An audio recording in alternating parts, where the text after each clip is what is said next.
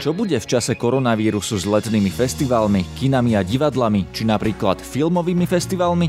A čo sa stane so Slovenským národným divadlom? Vo veľkom rozhovore sme sa pýtali novej ministerky kultúry za Oľano, Natálie Milanovej. Národné divadlo bude čakať minimálne um, obsadzovanie riaditeľa Nová ministerka sa chystá aj škrtať. Viaceré inštitúcie v rámci rezortu by mohli pracovať e, efektívnejšie, zmysluplnejšie a za menej peňazí. Práve nedostatok finančného krytia pre jej plány kritizuje bývalá ministerka kultúry za smer Ľubica Lašáková. Som nechala na stole návrh zákona o ochrane novinárov.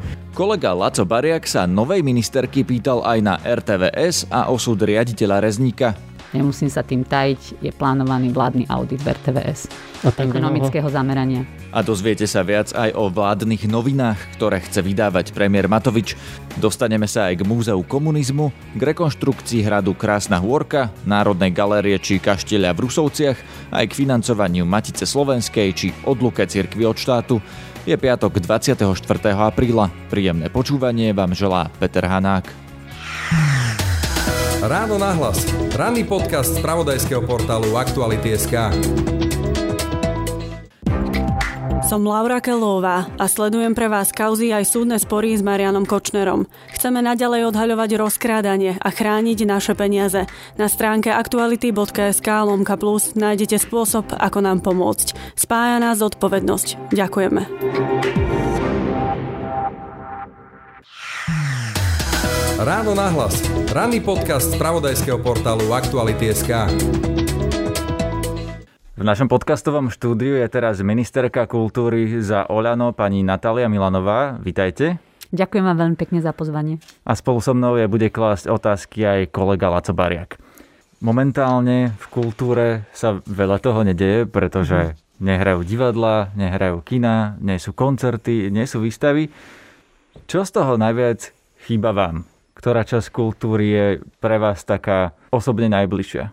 Mm, ja, čo sa týka kultúry a umenia, tak v tomto prípade ju vnímam v úplne celej svojej rozmanitosti. To znamená, niekedy dostanem chuť e, na predstavenie divadla Bezdomova a inokedy dostanem chuť na predstavenie v Slovenskom národnom divadle, rovnako ako veľmi rada navštívim malú súkromnú galériu ako, ako národnú galériu, takže tu by som ani nedokázala povedať, že, že čo mi najviac e, chýba, lebo mne to chýba ako celok. Napríklad ministerka Lašáková za Smer mala takú svoju obľubu vo folklóre, ktorý aj všemožne podporovala. Máte niečo také vy, niečo také vaše, kam chodíte? A ty myslím, ja neviem, koncerty, filmové festivaly? Ja by som povedala, že ja to tak e, striedam. Naozaj, že nemám, nemám nič, nič, čo by som povedala, že toto je druh umenia, ktorý je pre mňa prioritou a, a pre ten chcem to najlepšie. Nie. Umenie treba vnímať v celej jeho rozmanitosti. Aby si napríklad umelci mohli spraviť o vás obraz, že kto je ministerkou kultúry, skúste pomenovať aspoň jeden váš obľúbený druh umenia alebo Aha, galériu takže, alebo divadlo. Um, poviem, poviem to takto. Uh, ten, kto, kto možno vníma trošku moju cestu, tak e, vie o tom, že som napísala knihu a rovnako tak, že som hrala zážitkové divadlo. Takže prirodzene tou, tou mojou srdcovou záležitosťou asi je literatúra. A tým, že mám vyštudovanú históriu, tak je ňou aj história a s tým spojené kultúrne pamiatky. To však neznamená, že to je jediný zdroj mojej radosti a môjho poznania v oblasti kultúry. Máte obľúbeného slovenského hudobníka? Co by som, ako Tuto nemám naozaj. Skúste jedného, som... koho počúvate, alebo akú hudbu počúvate? Akú mám náladu, podľa toho počúvam hudbu. Vezmete Elan alebo Petra Lipu? Naposledy sa mi príjemne šoferovalo pri pesničke od Simi Martausovej. Na akom koncerte ste boli naposledy slovenského umelca? Hm, slovenského umelca to, to bol asi Martin Balihora pri nás.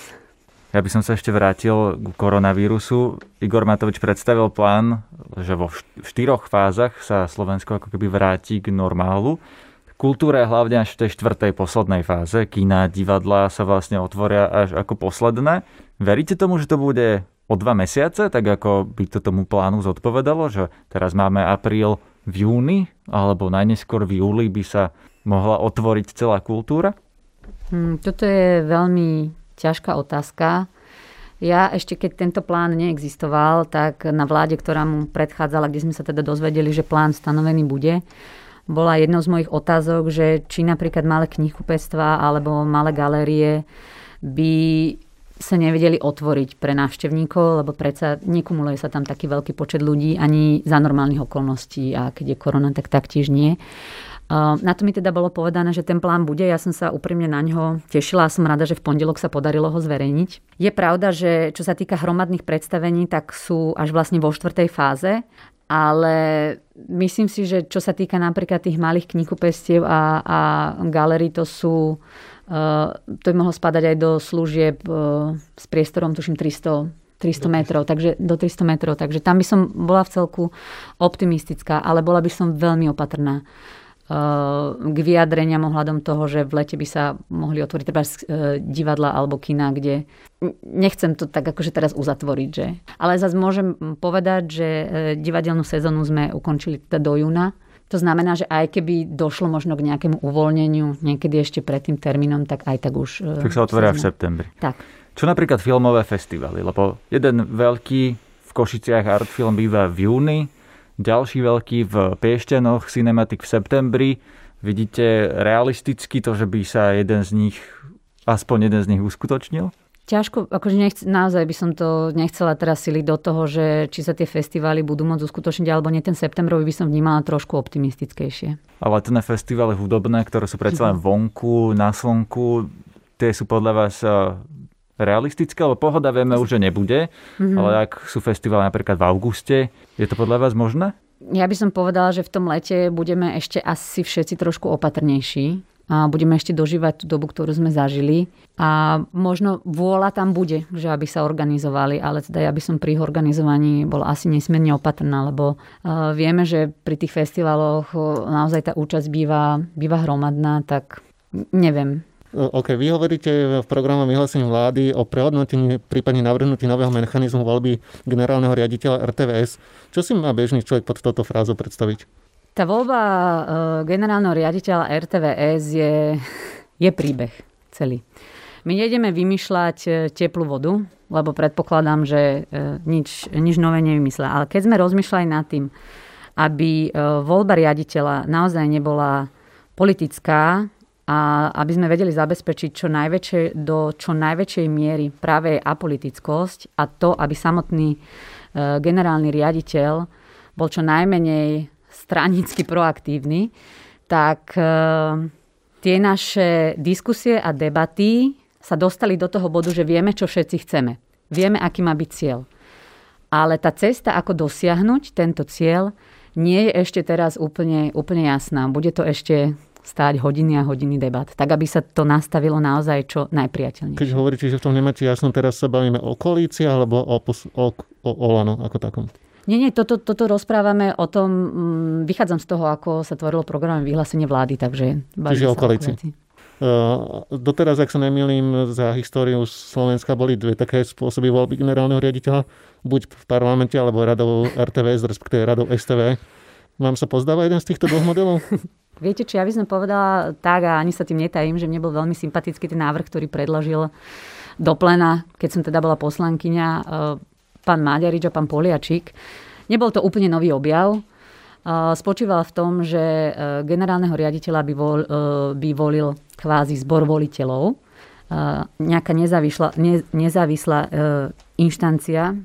Len keď sme sa teda bavili o tom, že či to by mal byť naozaj e, ten inštitút jediný, zodpovedný za tú voľbu, tak potom prichádza ale krok B, že e, aký, aký kontrolný mechanizmus tam bude, lebo, lebo keď zbor voliteľov splní svoju funkciu, generálny riaditeľ je zvolený, tak komu sa potom bude následne ten riaditeľ zodpovedať? A my si uvedomujeme, že e, nejakým spôsobom asi ten parlament tam prítomný byť musí aby sa to úplne nevymklo spod kontroly. A nemalo by to tak byť, že by bol zodpovedný rade RTV, ktorá by ale mala byť asi inak volená ako v súčasnosti politicky? Áno, to je, to je vlastne ďalšia vec, že, že tá rada, ako existuje teraz, e, nie je funkčný orgán, ktorý by teda robil svoju robotu tak, ako by sme očakávali. Takže áno, muselo by dôjsť aj k transformácii rady, rady RTVS, aby, aby potom následne to vedelo prebiehať účinnejšie všetko, keby sme do toho ju chceli zapojiť. A tam máte už teda jasnejšie, čo sa týka tej rady RTVS, ako by sa mala voliť alebo konštituovať teda? K tomu, k tomu by som si ja teraz e, nedovolila povedať ten úplne záverečný ortiel. Samozrejme predstavy sú, ale e, v tomto prípade rovnako platí, že budeme ich diskutovať na úrovni aj hnutia a potom teda aj koalície. Kedy chcete prísť s jasným návrhom, čo sa týka RTV, spôsobu voľby, financovania a tak ďalej? My momentálne je prioritou koronavírus a situácia okolo neho. Predpokladám, že to počúvate asi v kontexte viacerých rezortov, ale taký je skrátka fakt. A áno, rad na RTVS určite príde. Bajme sa o tomto roku, alebo... Nie som si istá, či príde naň rad tento rok. To by bolo asi odvážne tvrdenie pri tom všetkom, čo musíme vlastne riešiť v tejto situácii, urgentné. Hm. Pýtam sa aj preto, lebo súčasnému generálnemu riaditeľu RTVS Jaroslavi Rezníkovi končí funkčné obdobie až v roku 2022. Vy neskrývate, že to není zrovna človek vašej krvnej skupiny. Čo s tým teda? Neplánujeme žiadne radikálne zásahy. Čiže nový zákon nebude, ktorý by ho mohol nejak skrátiť jeho funkčné obdobie? Vyzerá to tak, že naozaj túto záležitosť e, tým, že momentálne nemáme, e, nemáme kapacitu sa jej venovať e, tak, aby sme sa vedeli zaceliť naozaj, že teraz ideme riešiť iba toto, tak nebude to otázka roka a je otázka, či to bude otázka dvoch rokov. Čiže je možné, že Jaroslav Rezník ukončí svoje volebné obdobie tak, ako je v zákone uvedené? Je to možné. Vám to vôbec nevadí? Pýtam sa aj preto, lebo viete sama, že za jeho pôsobenie odišlo veľa redaktorov. Vieme, vieme vlastne, lebo sme to vedeli, uh, veľmi intenzívne sme to prežívali. Uh, vieme, že tam... Uh, takto.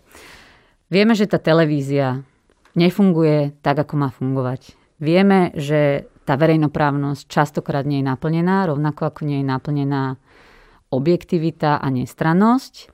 Vieme, že poslúžila koľkokrát na, na stranické účely, ale my sme vždycky, a teda napríklad ja konkrétne som razila teóriu, že čo sa týka personálneho obsadenia, nebudem ja z pozície politika, nebudem zasahovať do akýchkoľvek personálnych záležitostí týkajúcich sa RTVS. Jediným môjim partnerom na komunikáciu je samotný riaditeľ a pokiaľ poznáte zákon, tak dobre viete, že jeho odvolanie nie je také jednoduché, ako sa na prvé počutie môže zdať.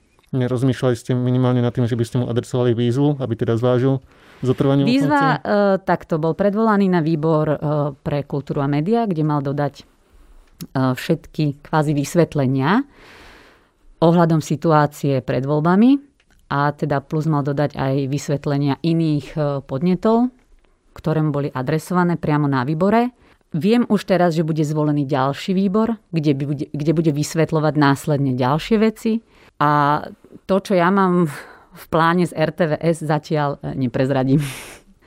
Uh. Také akože, e, čo, čo sa týka... A vlastne je otázka, že či to neprezradím, lebo myslím si, že e, je to také... Nemusím sa tým tajiť. Je plánovaný vládny audit v RTVS. A ekonomického zamerania. V prípade, že mi nedopadol úplne pozitívne, tak potom... Áno, tak potom vieme, o čom sa môžeme rozprávať ďalej. Ja som sa na tú radu RTV spýtal aj preto, lebo e, za tohto zloženia práve ona bola tá, ktorá napríklad pánovi Rezníkovi odklepla viac násobne e, maximálnu výšku odmien. E, zažil som na vlastnej koži, že bývalý predseda rady RTV si s pánom Rezníkom veselo týkal a teda hrkutal kamarátsky. Podľa vás takto má vyzerať tá kontrola RTVS? Určite nie. A e, tvrdila som, budem tvrdiť, že Rada RTVS nie je funkčný orgán. E, e, neplánujete teda nejaké predčasné zásahy do jej činnosti? Sú to veci, ktoré sa nedajú žiaľ zmeniť mávnutím čarovného prútika. Možno teraz každý očakáva, že tie riešenia prídu, prídu behom krátkeho času, ale všetci si uvedomujeme, v akej sme situácii. Tak možno trošku trpezlivosti a, a popracovania na tom, aby to, čo sme priniesli, bolo skutočne účinné, by nezaškodilo. Není žiadnym tajomstvom váš stranický kolega, nazvem ho tak, Jozef Iskupič, súčasný trenársky župan, ešte v čase, keď bol poslancom, presadzoval zrušenie koncesionárskych poplatkov. Toto je možno cesta, ktorú sa pri prípade financovania chcete uberať? Keď ste čítali naše programy vyhlásenie, tak ste si všimli, že e, je tam napísané, že budeme zvažovať nový model financovania práve preto, aby sa zabezpečila dostatočná stabilita a predvídateľnosť. Pravda je taká, že e, s koncesionárskymi poplatkami asi momentálne hýbať nebudeme. A tu je na mieste aj Pardon, povedať... to sa bavíme o ich, o ich výške? Alebo... Zachovaní, hej, o, o ich zachovaní. Zachovaní, Teraz. Okay. Môj názor je ten, že koncesionárske poplatky by mali ostať zachované. Je to môj osobný názor. Ale samozrejme, že e, aj keď evidujete všetky názory v rámci koalície, našich koaličných partnerov, tak viete, že, že jeden z nich minimálne dlhodobo presadzoval neplatenie koncesionárskych poplatkov a teda riešiť e, formu financovania RTVS nejakým percentom z HDP. Takže tieto modely sú obidva otvorené. A tým, že o nich vieme a tým, že vieme, že opäť raz, že čo má byť našim cieľom, tak e, tá cesta nám ešte taktiež chvíľočku potrvá. Čiže ten, e, tá zmena financovania ani tento rok, alebo to je možné, že aspoň tento rok toto by prišlo už? O, ja si myslím, že tento rok to asi nepríde. A náhrada podľa vás by malo byť teda financovanie zo štátneho rozpočtu priamo? Uh, ja som zástanca koncesionárskych poplatkov. To v prípade, že sa nepodarí presadiť zachovanie, tak to Ak... financovanie alebo niečo iné? Budeme, budeme sa o tom ešte samozrejme rozprávať, je to otvorená diskusia. Počuli sme teda, že vy chcete zachovať koncesionárske poplatky. Není ale potom pravda, že by sa malo nastaviť možno nejaké ich pravidelné zvyšovanie, dajme tomu napríklad o infláciu, aby práve tie politické tlaky odpadli? Ono, um, keď si pozrieme, že ako sa, a ako stúpala tá suma tých koncesí, tak e, veľmi nestúpala a tá úroveň 6,64 to je niečo, čo, čo je dlhodobo nízko. Myslím, že to je 4,64. 4, 4, a čo som povedal? 6. 4. Aha, 4, pardon, 4, áno, 4,64. Keď by sme sa asi chceli baviť o ich zachovaní ako o jedinom modele, tak potom by sme samozrejme museli zvažovať aj možnosť ich navýšenia. O programovom vyhlásení vlády v oblasti kultúry sa tento týždeň diskutovalo aj na parlamentnom výbore pre kultúru a média. V ňom sedí aj exministerka kultúry za smer Ľubica Lašáková. Pýtal som sa jej, čo si myslí o plánoch novej ministerky. Uh, viete čo, je to veľmi veľa bodov. Mne to tak trošku pripomínalo, keď niekto zoberie metlo a povyzametá všetky rohy. Naozaj sú tam veci, o ktorých určite bolo treba hovoriť, určite je treba hovoriť, len mi tam chýbajú dve veci. Nikde nie je napísané, odkiaľ sa toľko tých peňazí zoženie a akým spôsobom vlastne sa chcú sanovať všetky tie oblasti, o ktorých sa hovorí v programovom vyhlásení. Je niečo, čo by ste vecne vytkli, že niečo, čo navrhuje a podľa vás to nie je správne riešenie? Nie sú tam také body. Určite všetky témy, o ktorých e, sa píše v programovom vyhlásení, e, musím povedať, že sú staré, nie sú to nové témy. E, pravda je aj to, že niektoré sú možno 30 rokov neriešené, takže nie sú tam témy, o ktorých by nebolo treba hovoriť. Slovensko kleslo v rebríčku slobody tlače. Necítite sa za to spolu zodpovedná, keďže ste boli posledné dva roky ministerka kultúry? Určite sa necítim za to spolu zodpovedná. Ja by som rada dala do pozornosti aj fakt, že skutočne do dnešných dní som nechala na stole návrh zákona o ochrane novinárov, takže stačí v tom pokračovať. Čo je v tom návrhu zákona? Návrhu zákona o ochrane novinárov? E, sú tam určite veci, ktoré by mali novinárov chrániť, pokiaľ ide o praktické záležitosti, ale moja výhrada, pre ktorú to vlastne pomerne dlho aj stálo, bolo to, že ak chceme niekoho chrániť, tak ten niekto by mal byť za nejaké veci aj zodpovedný. Asi toľko. Čo to znamená a prečo ste vlastne ten zákon nepresadili v konečnom dôsledku? Tam je asi 7 alebo 8 subjektov, ktoré do toho vstupovali aj z oblasti médií, takže nie je to len otázka na mňa, je to aj otázka na nich.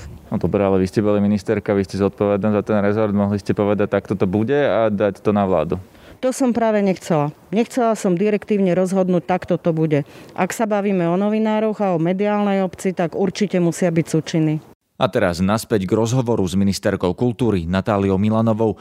Pýtal som sa, čo chce robiť s mediálnym zákonom. Musím povedať pravdu, že čiastočne aj pani ministerka povedala pravdu, pretože ten veľký mediálny zákon sa naozaj už nejaký čas pripravuje a ešte to chvíľočku potrvá. Ja predpokladám, že svetlo sveta uzrie asi na jeseň v ideálnom prípade. Tento mediálny zákon súvisí so zapracovaním Európskej smernice, ktorá sa týka práve regulácie médií a teda aj sociálnych sietí, takže nebude to niečo, čo by sme v rámci Slovenska išli riešiť po vlastnej osi, ale je to vec, ktorá e, sa na ktorej sa pracuje v podstate naozaj na úrovni Európskej únie. E, čo sa týka e, to, tej komplexnosti toho mediálneho zákona, my veľmi dobre vieme, že ostali nepovšimnuté e, veci, ktoré sa plánovali zapracovať, možno aj do tlačového zákona, súvisiace s pojmom novinár, respektíve jeho definíciu, ktorú v podstate doteraz nemáme zabezpečenie ochrany, ochrany novinára, rovnako ako ochrany zdroja a všetky veci, po ktorých sa volalo po nešťastnej vražde Jana a Martiny. Skúsme ísť do konkrétnosti. Čo to znamená? Ako budú chránení po novom novinári a čo znamená definícia? Na tieto účely vznikla už pred dvoma rokmi pracovná skupina zložená z odborníkov, ktorí e, stretli sa žiaľ v tom čase iba raz. Teraz bude tá ich činnosť obnovená v rámci rezultu kultúry, takže budú to práve oni, ľudia z prostredia a odborníci, ktorí nám budú prinášať tie správne riešenia. No oni definujú, kto je novinár, ale na čo sa to bude používať? Bude to napríklad tak, že ten, kto podľa zákona nie je novinár, nebude mať k niečomu prístup na tlačovky vlády, alebo na ministerstva, alebo do parlamentu, alebo na políciu. Tým, na čo to vlastne samotný, robíme? Ten samotný rozpracovaný materiál zatiaľ nie je k dispozícii, tak vám ani ja neviem povedať, že ako to všetko bude vyzerať. Teraz by som veľmi predbiehala a to nechcem. No a akým spôsobom teda chcete chrániť novinárov?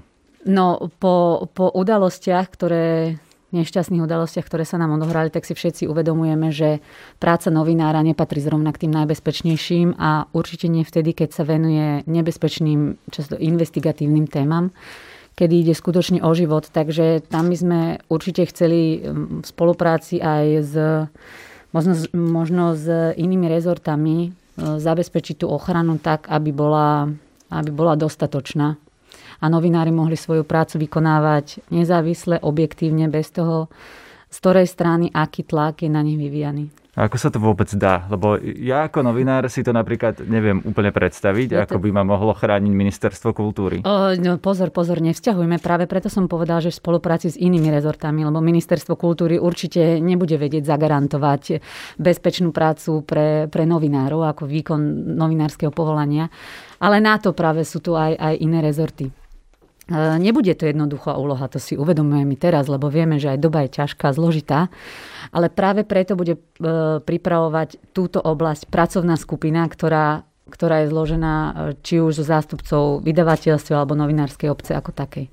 Chcete regulovať aj online médiá, lebo spomenuli ste tie sociálne siete dnes už. Ja sa skôr teraz pýtam na online médiá, ako sú napríklad aktuality.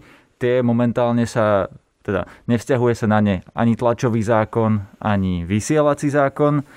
Necháte to v rovine samoregulácie, ako je to doteraz, alebo nejakú štátnu reguláciu vzťahnete aj na webové spravodajské portály? Toto je debata trošku nádlhšie. V každom prípade ja osobne som zástanca čo do najväčšej možnej miery samoregulácie. Bola by som veľmi nerada, aby ten štát zasahoval do oblastí, ktoré majú byť garantom nezávislosti. Igor Matovič, váš stranický predseda a premiér, predstavil taký zámer, že by chcel mať štátne noviny do schránok. Viete povedať viac? E, o téme novín, nazvem to vládnych novín, lebo ono to potom, keď to je, že štátne, môže to bude trošku e, inú konotáciu, ale my tému novín sme razili už počas predvolebnej kampane a teda vraceli sme sa k nej potom aj e, keď sme sa dostali do vlády. Ja chápem, že ten, ten pojem a to spojenie, že vláda by mala vydávať noviny, ktorými bude informovať občanov o tom, čo robí, Uh, by sa dalo pokriviť do tej takej roviny, že teraz to bude zneužité na účely propagandy, lebo, lebo takto skrátka v dnešnej dobe je, že aj keď sú noviny spadajúce pod samozprávy, tak uh, vieme na základe aj, aj výsledkov transparencie, alebo neviem presne, kto toto všetko sleduje, že je tam ten nábeh eh, k tej neobjektivite a k tej propagande. Ale my, čo sme razili vtedy a hovoríme to rovnako aj teraz, je, že áno, máme možno verejnoprávne kanály, máme tu televízie, máme rádia, máme online a všetci ako keby sme eh, tú tlačovú formu, tie, tie tlačoviny, ten papierový variant, zatlačali niekde do, do úzadia a, a trošku devalvovali možno ten jeho význam a silu. V každom prípade nie každý si môže zapnúť televízor a rádio. A keď Ale chceme... Prosím, kto si nemôže zapnúť rádio a televízor? No, niektorí napríklad zo zásady nemajú doma televízor a nemajú doma ani rádio.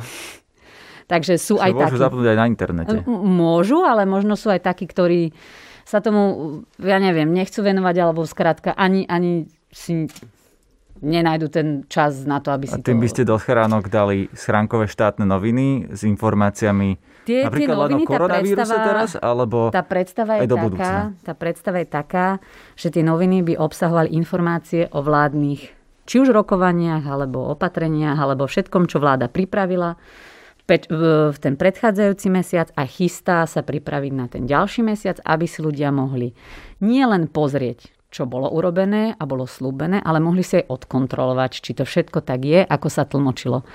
Takže nehovorila by som o tom, že by to mohlo byť propagandistické, keď to môže naozaj splňať aj ten účel práve tej informovanosti. V tomto ma zaujíma ešte oligarchizácia médií. Vy máte aj v programovom vyhlásení naznačené niečo také, že budete niečo robiť s krížovým vlastníctvom médií. To znamená, ak dnes polovicu trhu s tlačou takmer vlastní Penta, či by si mohla alebo nemohla kúpiť aj televíziu, je otázka krížového vlastníctva médií. Čo s tým chcete urobiť? Vieme, že aj teraz máme už v podstate zákon, ktorý by mal toto vlastníctvo nejakým spôsobom kontrolovať, ale nechcem ho nazvať e, bezzubým, ale má svoje nedostatky.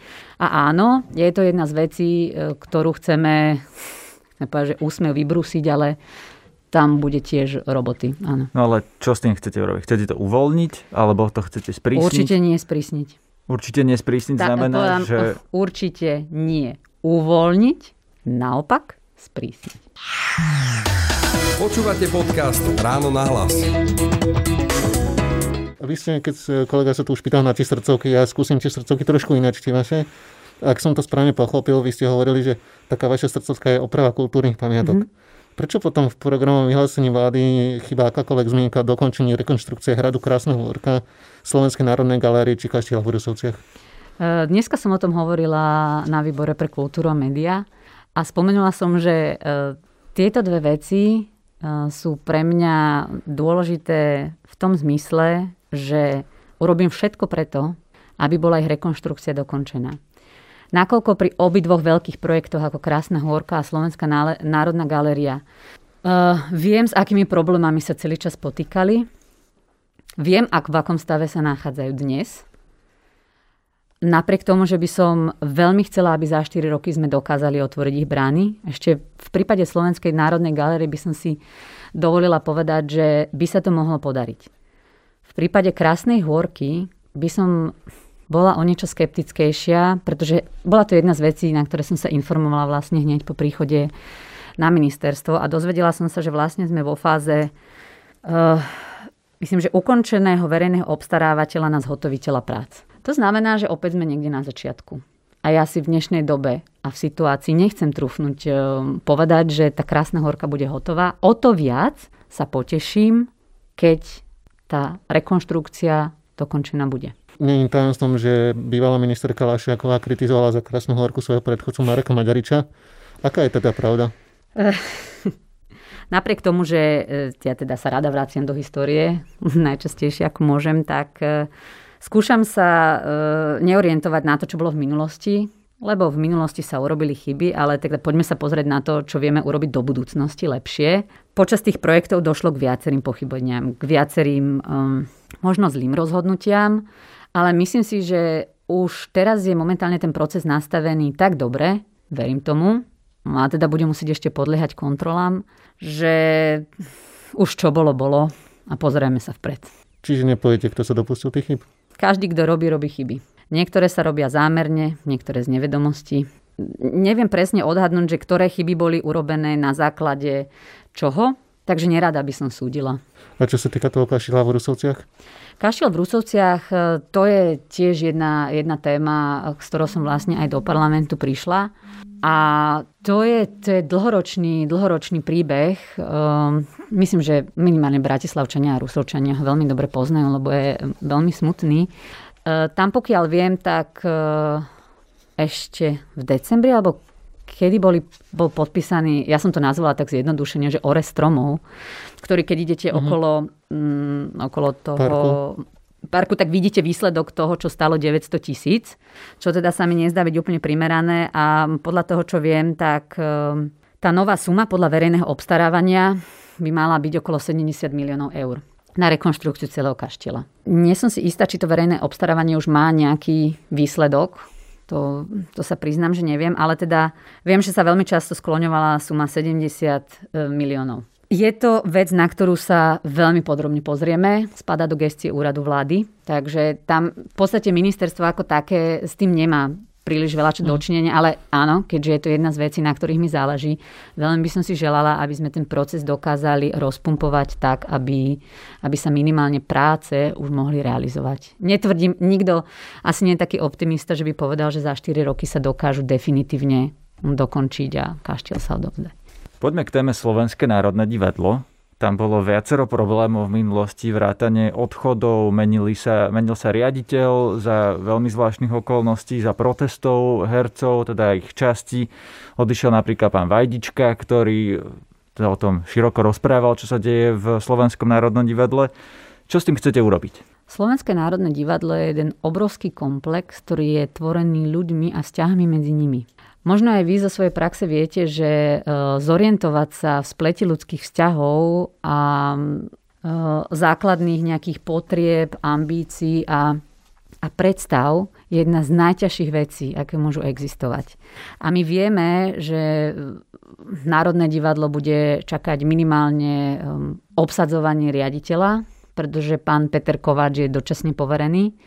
To znamená, prebehne riadne výberové konanie na pozíciu generálneho riaditeľa, ale rovnako tak chcem povedať, že voľba generálneho riaditeľa e, nie je jedinou to vecou, ktorú bude treba v Národnom divadle riešiť. Čo napríklad ešte?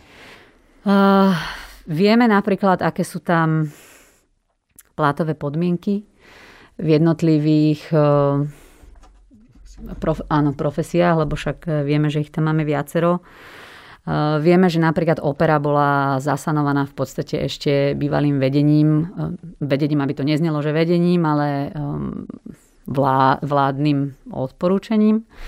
To znamená, tam boli zvýšené prostriedky o 1,4 milióna eur. Ja sa pýtam, ako k tomu prídu všetci ostatní pracujúci v iných zložkách. Ďalej, čo vieme, 1,6 milióna, ktorú pán riaditeľ teda neviem, predstavil ako, že ide valorizovať platy a táto čiastka nebola finančne krytá, ani teda podľa mojich vedomostí neviem, či je možné vôbec e, platy e, v tom divadle ako také valorizovať, pretože idú trošku podľa iného zákona. Skočím vám do Skrátka. toho, ak im chcete zdvíhať platy, teda tým ostatným profesiám, ktoré sú v divadle, kde na to vezmete peniaze? Lebo ja som sa dnes rozprával aj s pani Lašákovou, ex-ministerkou, a tá mm-hmm. povedala, že keď si prečítala programové vyhlásenie, že ona si nevie predstaviť, kde na to všetko vezmete peniaze. Takže kde vezmete na SND a kde na tie ďalšie plány? Hmm, to je e, otázka, e, ktorej odpoveď spočíva vo viacerých rovinách. Čo viem povedať už teraz je, že um, viaceré inštitúcie v rámci rezortu by mohli pracovať efektívnejšie, zmysluplnejšie a za menej peňazí. To znamená... Ktoré napríklad? Nebudem sa taj tým, je to taktiež ukotvené v programom vyhlásení vlády, že chystáme transformáciu Národného osvetového centra na organizáciu, ktorá má naozaj splňať e, tie požiadavky, ktoré vyplývajú z e, toho plánu. Takže to bude, to bude jedna z takých, predpokladám, že celkom veľkých transformácií. Nuž a keď teraz v rámci rezortu, názvem to, kontrolujeme všetko, čo sa tam odohrávalo a všetky peniaze, ktoré boli vynakladané, tak zistujeme, že áno, aj v rámci rezortu máme určité rezervy, ktoré vieme minimálne presunúť na iné miesta. Myslíte a na ministerstve? Ešte alebo... Aj na ministerstve a plus, a to je úplne legitímne, je, že e, bude na debate a diskusii s ministerstvom financí, ako nám vie ono pomôcť aj vzhľadom na tú situáciu, ktorá nám teraz vznikla. Vieme, že to zachraňovanie bude o niečo drahšie ako za normálnych okolností by nás e, možno kultúra stále. Ale ja verím tomu, že keď e, dobre kontrolujeme alebo zhodnotíme všetky tie financie v tom rezorte, lebo jedne, jedno, čo kultúre naozaj vždy chýbalo, tak to je tá, z ekonomického pohľadu je to, že hodnota za peniaze, ale skrátka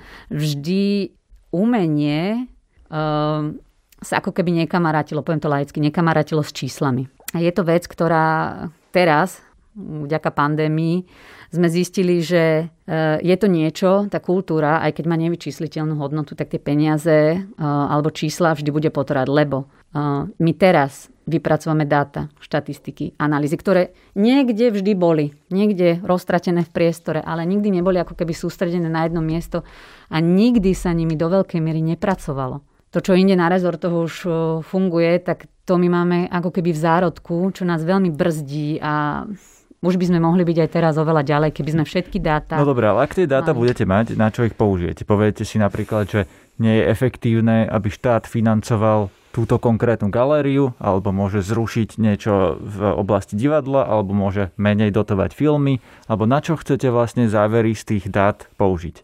No tak, ako je zbieranie dát proces, tak aj to, ako budú financie prerozdeľované, bude rovnako proces. Takže teraz vám neviem presne povedať, že či pôjde viacej tam, musíme si k tomu sadnúť, musíme to zhodnotiť. Najradšej by som bola, keby k tomu zásadla aj pracovná skupina, aby to nebolo strieľané nejako od brucha, ale aby sa tým naozaj zaoberali ľudia, ktorí s tým pracujú a v tom pracujú a preto pracujú. Ak môžeme ešte k, tým peniazom, vrátim sa k RTVS. Tam každoročne boli podpísané dodatky, pardon, čo sa týka zmluvy so štátom. Uh, máte už na stole takúto nejakú žiadosť tento rok od pána Rezinka? Zatiaľ nemám. Jediné, čo ma uh, prekvapilo v súvislosti s, s RTVS, bol, bola jedna štvorka, Možno si ju len zle vysvetľujem, neviem, ale teda v roku, deve, v roku 19 som tam videla čierne na bielom, že teda výpadok z koncesí sa šplhal do výšky, tuším, 21 miliónov, ale výpadok v roku 2020 mal iba hodnotu nejakých 12. Tak sa pýtam, že kde tu došlo k tomu rozporu, lebo všetci vieme, že vlastne ten výpadok e, e, z koncesí dôchodcov neprišiel na začiatku roku. Prišiel, pokiaľ sa dobre pamätám, až v druhej polovici. Tak mi nie je celkom jasné, že tento nepomer ako si vysvetliť, tak to dáme samozrejme preveriť rovnako ako aj ďalšie veci. V prípade, že príde takáto žiadosť, čo sa týka zmluvy so štátom posledne nejaké milióny dodatočne RTVS, ste ochotná ich dať pred skončením napríklad toho auditu, ktorý avizujete? Financie v RTVS sú veľmi citlivá záležitosť a budeme sa jej venovať veľmi podrobne. Čiže áno alebo nie? Nechcela by som predbiehať, ale v každom prípade e, bola by som, bola by som najradšej, keby mohol prebehnúť e, naozaj jeden kvalitný audit, a potom na základe jeho výsledkov by sme sa pohli ďalej. Vy hovoríte aj o zmene financovania Matici Slovenskej. E, čo to má znamenať v reáli, v praxi? Matica Slovenska je inštitúcia, ktorá priamo nespadá pod ministerstvo kultúry. Ministerstvo uh-huh. kultúry je iba no, taký, ja to nazývam, že prietokový ohrievač. A to fungovanie Matice Slovenskej a jej výsledky e, sa minimálne u mňa dlhodobo nestretávajú s veľkým porozumením, pretože keď hovorím o, o nejakej organizácii, že možno plní stranické zadania a e, to, na čo sú vynakladané peniaze, nie je vždy naozaj na, na ciele, ktoré má Matica Slovenska plniť a kvôli ktorým vlastne v tom 19. storočí vznikla, lebo už sa to tak začína postupne vzdialovať, tak práve preto je asi na mieste, keď iné inštitúcie, alebo teda napríklad fondy, e, či Fond na podporu umenia, audiovizuálny fond, podliehajú vždy raz za čas aspoň či už poslaneckému prieskumu alebo, alebo e, nejakej inej forme, nazvem to kontroly. A Matica Slovenska dlho ostávala taká nepovšimnutá a je otázka dňa, že či tie prostriedky, ktoré na ňu idú, sú vynakladané zmysluplne. Podľa vás sú? Podľa mňa nie celkom. E, čo sa týka SND, taká téma, ktorá není úplne kultúrna, ale týka sa e, Slovenského národného divadla, to je električka, ktorá by mala ísť pred SND. E, vy na to máte aký názor? Ja jednoznačne, jednoznačne komunikujem a budem komunikovať, že som proti električke. Na druhej strane primátor Bratislava Matúš ale presadzuje práve tento variant. Ste v nejakej komunikácii s ním? Sme v komunikácii, mali sme už jedno stretnutie aj v tejto veci. Aj keď teda ja veľmi dobre viem, že tam je názor jasný a síce v prospech električky pred SND, ale ja som si povedala, že počkam si na všetky varianty, ktoré poznám viac menej, lebo som to sledovala, tú genézu. A teda budem sa tvrdošíne pýtať, či naozaj električka pred SND je tá cesta, a inej niet. Zachytil som aj takú informáciu, možno ma opraviť, čiže to tak nie je. Údajne už bývalé vedenie SND predalo tie pozemky JNT, čiže aká je skutočnosť?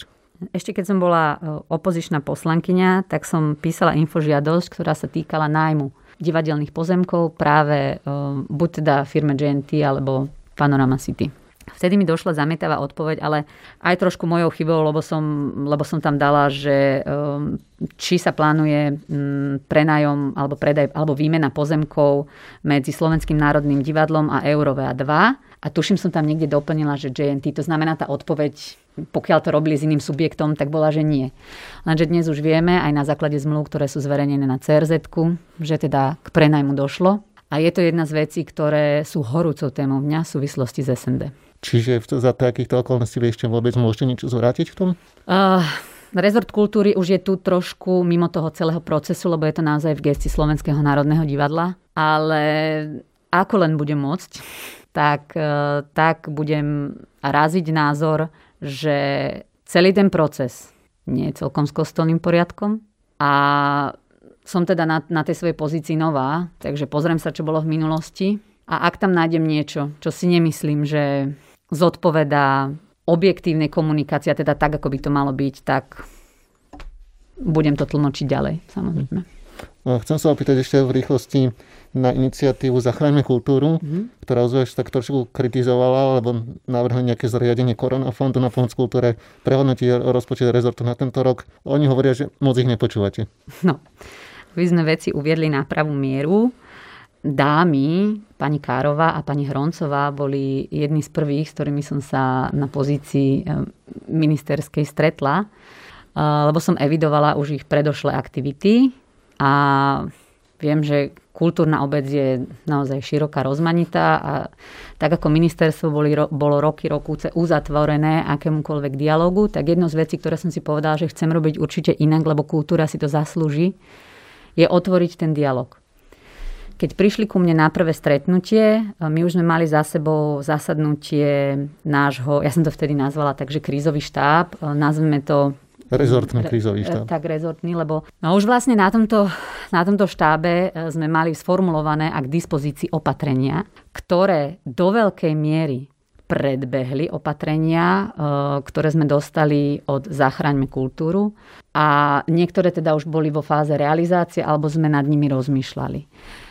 Potom je pravda, že kým sa zriadila vlastne dočasná skupina a prečistil sa celý ten proces, tak to chvíľu trvalo, lebo treba si uvedomiť, že niečo, čo bolo roky zavreté a odrazu sa otvorí vlastne celému kultúrnemu spektru, tak nikto nemôže čakať, že na prvýkrát to pôjde ako lusk, ale že kým sa doladia všetky detaily a kým tá komunikácia bude taká, ako by sme si všetci predstavili, tak to potrvá.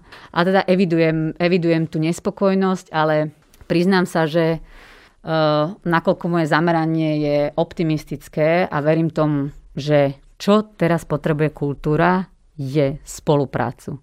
Kultúra potrebuje spoluprácu ako sol. Jediné, čo nepotrebuje, je, aby sa do tých rán, ktoré kultúra má, tá sol sypala. Čiže tá nepriama kritika, že počúvate viac kultúrny reparát ako uh, zachráňme kultúru? Ja by som tuto naozaj sa akékoľvek kritiky zdržala. Ja sa snažím počúvať e, všetkých rovnako. Nerobím rozdiely medzi, medzi tým a tým. Je pravda, že nemám vo svojom pracovnom čase a vyťažení čas absorbovať úplne všetko, ale veď práve preto má aj minister tie nástroje, ktoré fungujú v rámci pracovných skupín, e, rády vlády. Takže e, tam to vždy tak fungovalo, lebo na to, na to tie inštitúty zriadené sú. Takže, čiže, čiže nie je to preto, že kultúrny reparát združuje ľudí okolo audiovízie, ktorá vám je podľa personálnych nominácií asi bližšia? nie, takto by som to vôbec nedefinovala, že audiovízia mi je bližšia. Ten, kto ma pozná, vie, že e, pár rokov som sa okolo filmu točila či už e, pri pomocných prácach, alebo teda ako dublérka, ale určite nemôžem povedať, ani nechcem, aby to tak vyzeralo, že ľudia z audiovízie sú mi bližšie. OK, a posledná vec, e, to je od Lukáša Cirkvi od štátu finančná. E, máte to tam tak veľmi opatrne napísané v tom programu vyhlásení vlády. Je možné o 4 roky počítať s tým, že církev bude finančne odlúčená od štátu, alebo nie? Mm, toto, toto je otázka, ktorá, keď vyriešime reštitúcie a všetky finančné nároky, tak potom budeme môcť pracovať práve mm, s týmto názvom to, že finálom, že samotnej odluky cirkvy od štátu. Ale vieme e, všetky kroky, ktoré to obnáša predtým. Tie potrebujem vyriešiť. Či sa to podarí za 4 roky, to vám teraz neviem povedať. Je taká vola v, v koalícii? Mm, Konkrétne na túto tému sme nejaké podrobné diskusie neviedli, takže aj tu sa bude treba v rámci koalície zorientovať. Čiže ste si to tam dali len, aby to tam bolo? To by som nepovedala, lebo programe vyhlásenie vlády nebolo o tom, že čo tam ja chcem mať prioritne. Do tvorby programu vyhlásenia vlády boli zapojení všetci, ktorí chceli. A koho sa nám teda podarilo aj osloviť, aj zapojiť. A to nemyslím teraz iba koaličných partnerov, Myslím tým aj poslancov, myslím tým, uh, myslím tým aj napríklad riaditeľov našich sekcií na rezorte. Samozrejme, čo najväčšia skupina ľudí, aby to nebolo len o tom, naozaj, ako ste to možno uviedli, že ja som si povedala, že takéto programe bude. Váš osobný názor teda? Na odluku cirkvi od štátu? Áno. Ja som samozrejme, keď budú vytvorené podmienky, tak som za odluku cirkvi od štátu. Spomenuli ste, že ste vyštudovali aj učiteľstvo histórie, mm. aby som sa rád opýtal na UPN. Mm. O tom sa teraz hovorí o Ústave pamäti národa aj v kontexte, že by malo vzniknúť múzeum totalitných režimov. Malo by podľa vás múzeum totalitných režimov teda existovať a patriť pod UPN? Keď sme rozmýšľali nad konceptom napríklad e, múzea komunizmu, čo podľa mňa do veľkej miery sa prelína s touto témou, tak sme si povedali, že jedno, čo nechceme spraviť, lebo si myslím, že tá chyba je robená veľmi pravidelne, je vytrhať veci z kontextu. Vytrhať históriu z kontextu je veľká chyba my sme preto boli veľmi radi, keby sme dokázali uh, vytvoriť múzeum 20. storočia, ktoré by pekne v súvislostiach dokázalo, a najmä mladšej generácii, lebo o to nám ide, uh, dokázalo sprostredkovať nielen jednu časť našich dejín, ktorá bola smutná, tragická, ale dokázala v súvislosti povedať, čo je predchádzalo a čo po nej nasledovalo. Lebo iba tak sa dokážeme poučiť z tých chýb, ktoré vznikli. A teda malo by takéto múzeum patriť pod Ústav pamäti národa? Je to otázka. My vieme napríklad, že ani, ani samotný Ústav pamäti národa momentálne nemá pevné sídlo, svoju budovu. Že roky sa presúva, boli by sme veľmi radi, keby sme vedeli zabezpečiť nejaký trvalý priestor. Je to ešte otázka, že ako k tomu pristúpiť. Ste spokojná s tým, ako funguje Ústav pamäti národa teraz, akí sú tam ľudia napríklad, ktorí sú tam, sa tam dostali počas predchádzajúcej vlády? Uh, priznám sa, že uh, touto témou som sa výraznejšie nezaoberala teraz, takže nebudem na ňu odpovedať. To je na dnes všetko. Počúvajte aj náš večerný podcast Aktuality na hlas. Na dnešnej relácii sa podielal Ladislav Bariak. Zdraví vás Peter Hanák. Všetky podcasty z pravodajského portálu Aktuality.sk nájdete na Spotify a v ďalších podcastových aplikáciách.